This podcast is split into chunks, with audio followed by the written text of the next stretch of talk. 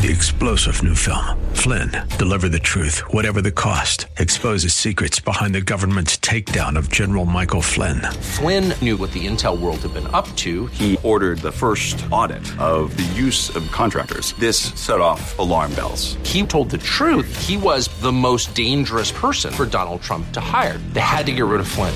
Flynn, deliver the truth, whatever the cost. Available now. Watch it today. Go to salemnow.com. Salemnow.com.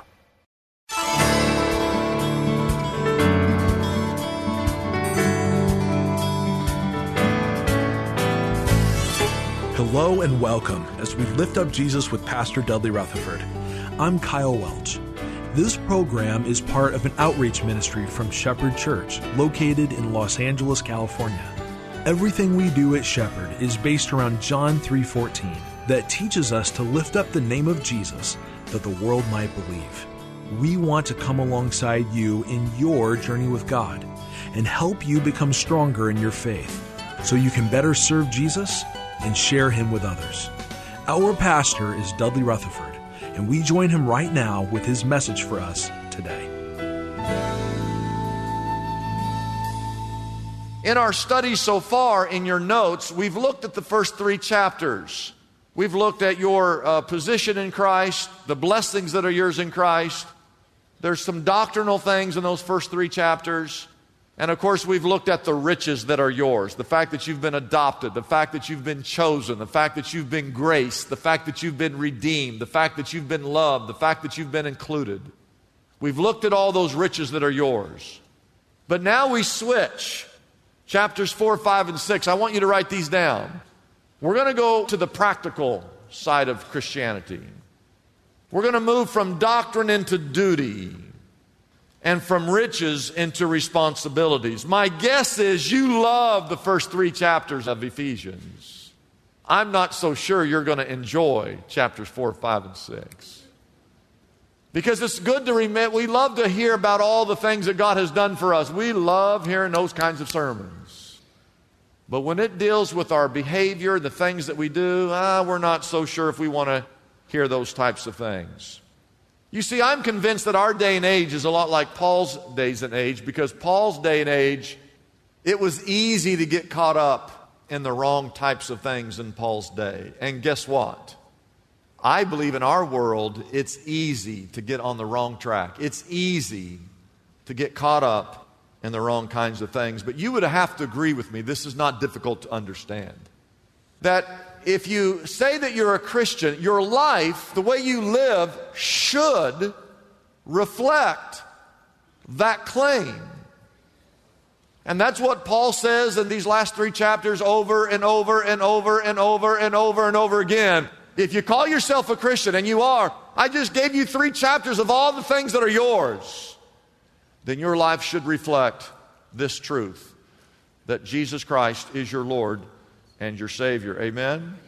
So, the next few weeks, we're going to look at some of this behavior type stuff.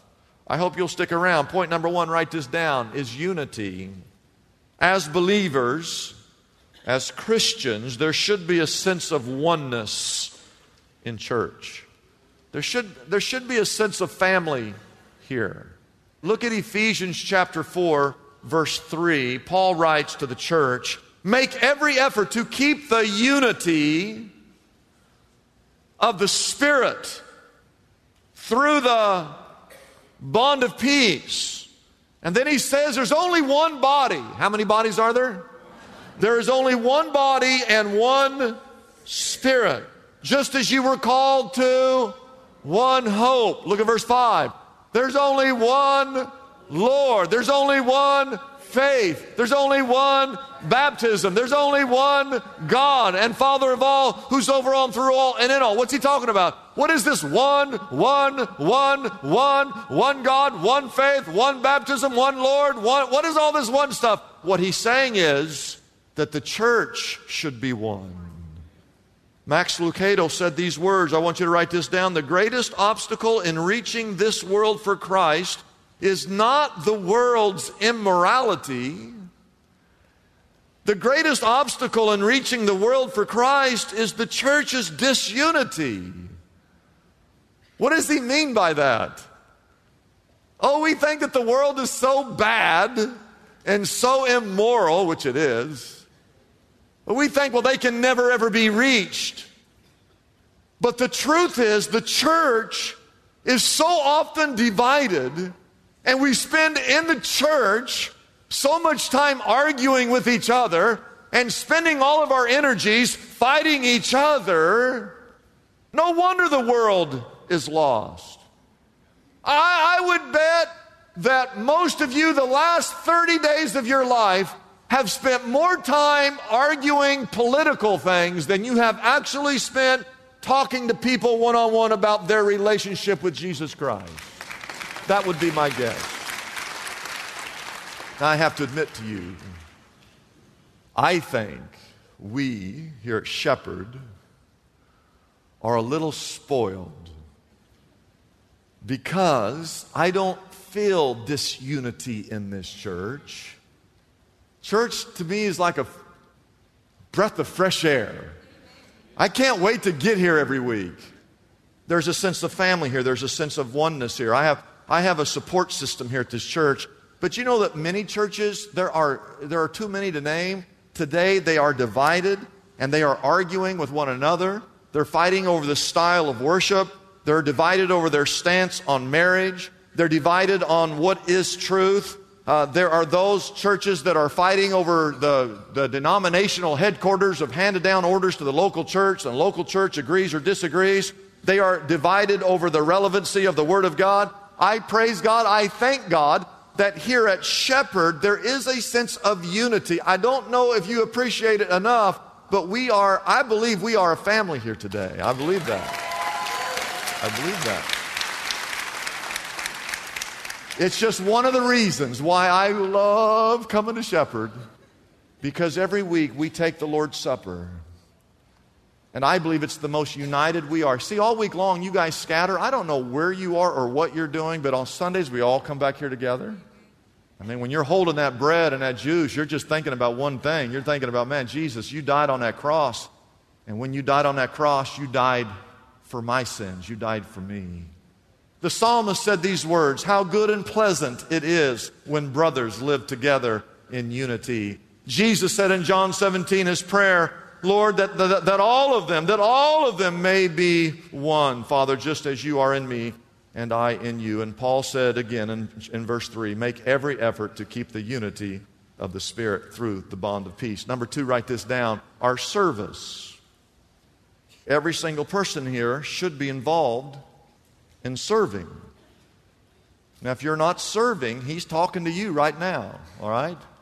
He's, he looks out the church and he sees a lot, hey, man, a lot, a lot of you not doing a thing around there. So he addresses this. Ephesians chapter 4, verse 11. It was God who gave some, and he's got a list, these lists apostles, some to be prophets, some to be evangelists, some to be pastors, some to be teachers. Those are leaders. I want you to write down the word leaders. So God gave leadership gifts to certain people to prepare God's people, that's you, for works of service. That's ministry. So, my job is to prepare you to do ministry. Are you with me on this? And your job is to do works of service, works of service, which is ministry. Now, watch this. Uh, to prepare God's people for works of service so that the body of Christ, the church, may be built up. That's growth. God has saved you to serve. So the question is what is your gift? What is your talent? What is your ability? What are your experiences? That God called you to be at this church so that you might use those gifts to serve the body of Christ, that we might have growth here at Shepherd Church. That's what that is saying. I hope you understand that. Now, I believe, and I've said this to you a hundred times, and you're going to hear me say it a hundred more times. God did not give you your gift for you. God gave you your gift, your talent, your ability so that you might use that gift and talent to serve the body of Christ. I believe God gave me a talent to speak and to teach God's word in such a way that anyone who would come and just simply listen and desire to learn would be able to understand the word of God. That's the gift that God gave me. God did not give me that gift so I could go into a room and shut the door all by myself and preach to myself. There are 500,000 churches in America. I believe that God called me out of all those churches to be here where I have served now for 29 years. Right here. Right here. I know some of you wish that God would move me somewhere else. But right now, God has me right here. Amen? Amen. Well, in the same way that God has called me here, I believe God has called you here. There are thousands of churches in Los Angeles. You could go to any of the thousand, any of them. Why are you here? Why did God call you? I know why God called me here. The question is, why did God call you here? So that you could sit no, God called you here so that as I taught, uh, our staff teaches and helps and leads and guides and prepares your hearts so that you can get up out of that seat and use your gifts and talents to serve the body of Christ. That's why you're here. I, I, read this, I, I read this, I got the book in my office. There was this guy, he became friends with a janitor at a school. And they were walking once outside the school, and here came a kid, not very smart he was riding a bike without a seat. It just had a metal post coming up, no seat. I've seen kids ride bikes like that. This kid was doing all these tricks on his bike, and the kid made a mistake, and he falls. And that metal seat post impels his arm and goes completely through his arm, severs an artery. There is blood everywhere. Kid's got a couple minutes to live before he bleeds out. This man said, I am fearful of blood. He himself was about to faint. What no one knew was that the janitor years ago served in the Vietnam War. He had seen things a hundred times worse than that. He said within seconds, that janitor ran over there, helped that boy get a tourniquet on his arm, stopped the bleeding, called an ambulance, and saved that young boy's life. That God had put that man with his talents, his experiences at that moment, at that exact time, to save that young boy's life. He said, Had it been up to me, that kid would have been dead in 120 seconds, probably. But God called that man at that moment to be there for that purpose. And in the exact same way, I believe that God has called you to be here in this church at this time, in this season, in our world, so that you can use your gift and your talent to serve the body of Christ. Amen? Amen. Number three, our third thing, write this down, is the word maturity. If you are a Christian, you should be maturing here today. I want you to look again at verse 12 before we go down to verse 13. God gave certain leaders to prepare God's people, that's you, for works of service, that's ministry, so that the body of Christ, the church, may be built up until, verse 13, we all reach unity in the faith and in the knowledge of the Son of God and become mature, attaining the whole measure of the fullness of Christ in your life. Write this down. The goal is Christ likeness. That's the goal.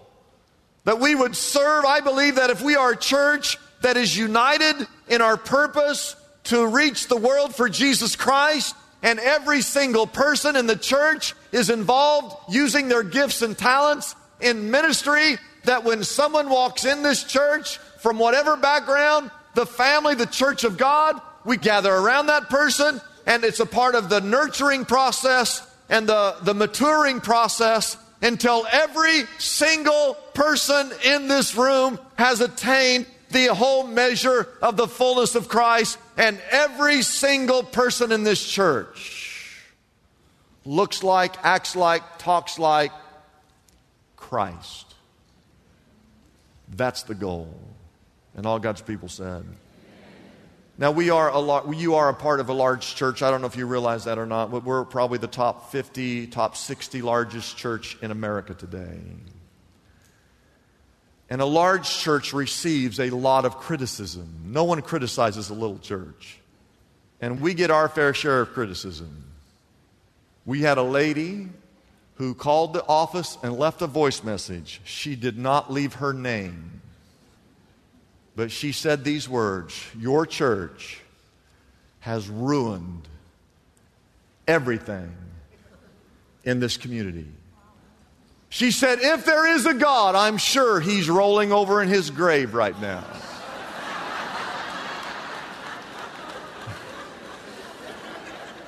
that is so idiotic. I don't even I don't even know where to begin with that. But she sees she doesn't understand all the good that this church does in this community. She has no idea the number of little babies. We line up babies from those doors over there all the way to those doors over there. There'll be over a hundred little babies that we will dedicate. We do this year after year after year after year after year. We dedicate little babies and we give those babies to the Lord. We have six, seven, eight, nine hundred junior high and high school kids that come to this church every week. And the, our church, we help keep these kids on the right path where everything in this world and everything else in this community is trying to lead these children down the wrong path. That lady has no idea the number of marriages that we have salvaged, the number of marriages that we have strengthened, the number of marriages that we have restored. She has no idea the number of prayers that we offer, the number of people that we have visited in the hospital, the people that we keep out of trouble and out of jail, and those that get out of jail, the ones that we help find their place, the number of people that are addicted to certain things that we help overcome those addictions. And she has no idea of the tens of thousands of people that are now saved and are one day going to go to heaven. And see, in my opinion, the way I see things, this church is the greatest thing that's ever happened to this community.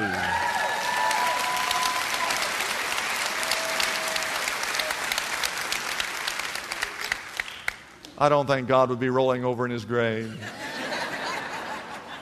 but you know, some criticisms are legit. And the number one criticism a large church gets, any large church, is that your church is filled with shallow people. They, they somehow in their theology think that the only way you can get this many people to come to church is you must not be preaching the gospel. You've watered down the gospel. Uh, you're just entertaining people.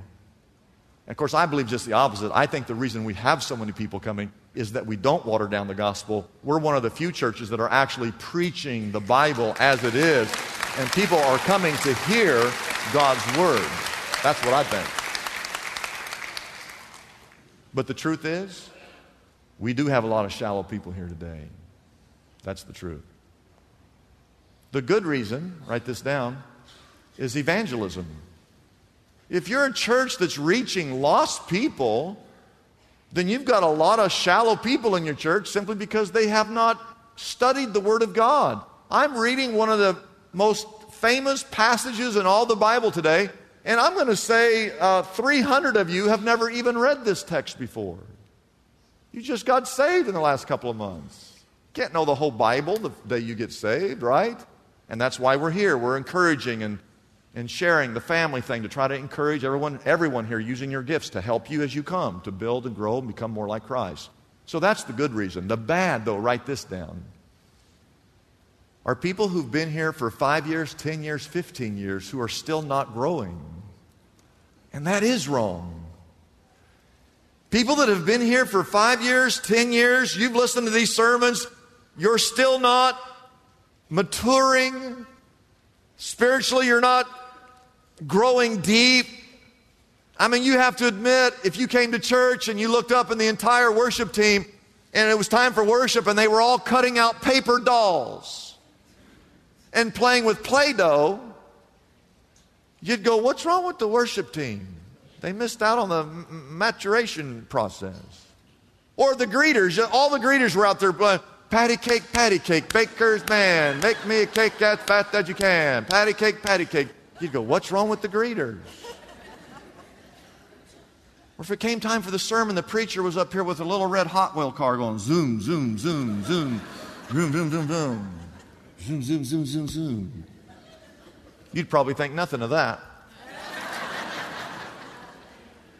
But there's a danger. Everybody say the word danger. You've been coming here for how long? Five years? Ten years? And you're still not involved in a ministry? You still don't go to life group? You still don't carry a Bible? You still give God a tip instead of a tithe? You, you are not well versed in the scriptures? You still have never led anybody to Jesus Christ ever? There's something wrong with that. Amen. I want you to look at verse 11. I want to go through this one more time. He, God, gave all these people leadership gifts in the church, verse 12, to prepare God's people, that's you, for ministry, works of service. So that the body, there's only one body, the body of Christ, may be built up until, verse 13, until we all reach unity in the faith and the knowledge of the Son of God and become mature, attaining to the whole measure of the fullness of God. Christ's likeness is our goal. And when everyone in this church lives like Christ, then, verse 14, we will no longer be, there's that word, infants tossed back and forth by the waves and blown here and there by every wind of teaching and by the cunning and craftiness of men in their deceitful scheming. Verse 15, instead, speaking the truth in love. We, the church, we will in all things, we will grow up into Him who is the. In other words, we're going to mature until we look just like the, the head. Who's the head? See, that's the goal that we would all grow up until we look like Christ. Verse 16 from Him.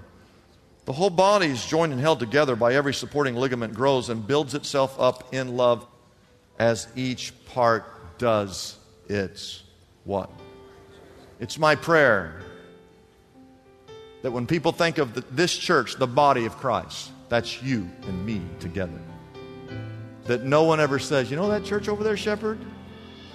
That does not match the head of the church, which is Jesus Christ.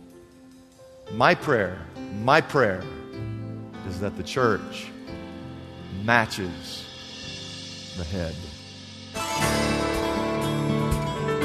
It's a blessing for us to bring this program to you every day. We exist only by our faithful partners who support us through their prayers and financial gifts. If Pastor Dudley's message has been a blessing to you, we would like to encourage you to consider joining in partnership with us so we can continue to be here every day to bless others with this important ministry. Your gifts, whether large or small, are greatly appreciated and go directly to help keep us on the air.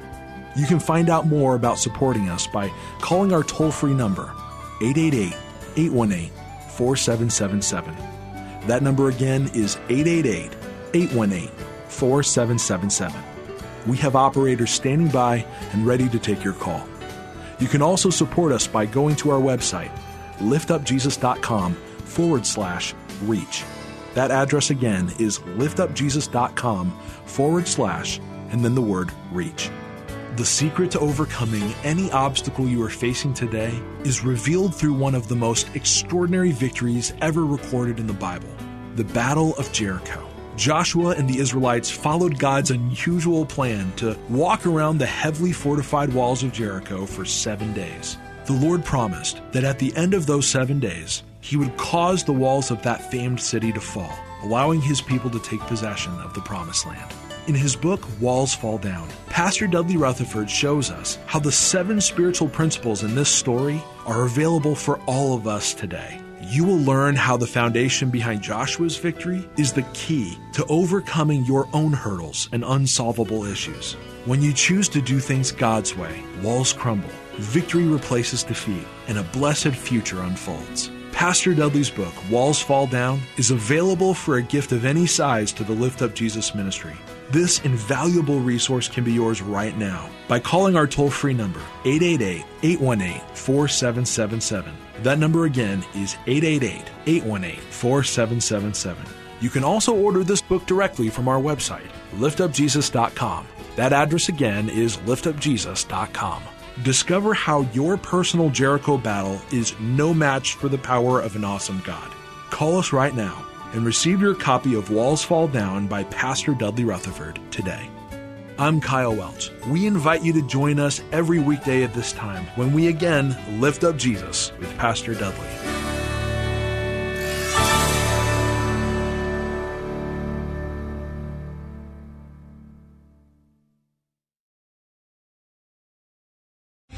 Three star general Michael J. Flynn, head of the Pentagon Intelligence Agency, knew all the government's dirty secrets. He was one of the most respected generals in the military. Flynn knew what the intel world had been up to. He understood its funding. He ordered the first audit of the use of contractors. This set off alarm bells. The explosive new documentary, Flynn, Deliver the Truth, Whatever the Cost, and covers the facts behind this scandal. Flynn told the truth. He was the most dangerous person for Donald Trump to hire. I find out the worst enemy that I'm going to face in my life is right here in America. They took my assessment and they wanted me to change it. And I was like, I'm not changing it. They had to get rid of Flynn. With in depth interviews, archival footage, and never before seen personal records of the man behind the headlines. I just felt like I was drowning. Flynn, Deliver the Truth, Whatever the Cost. Available now. Watch it today. Go to salemnow.com. Salemnow.com.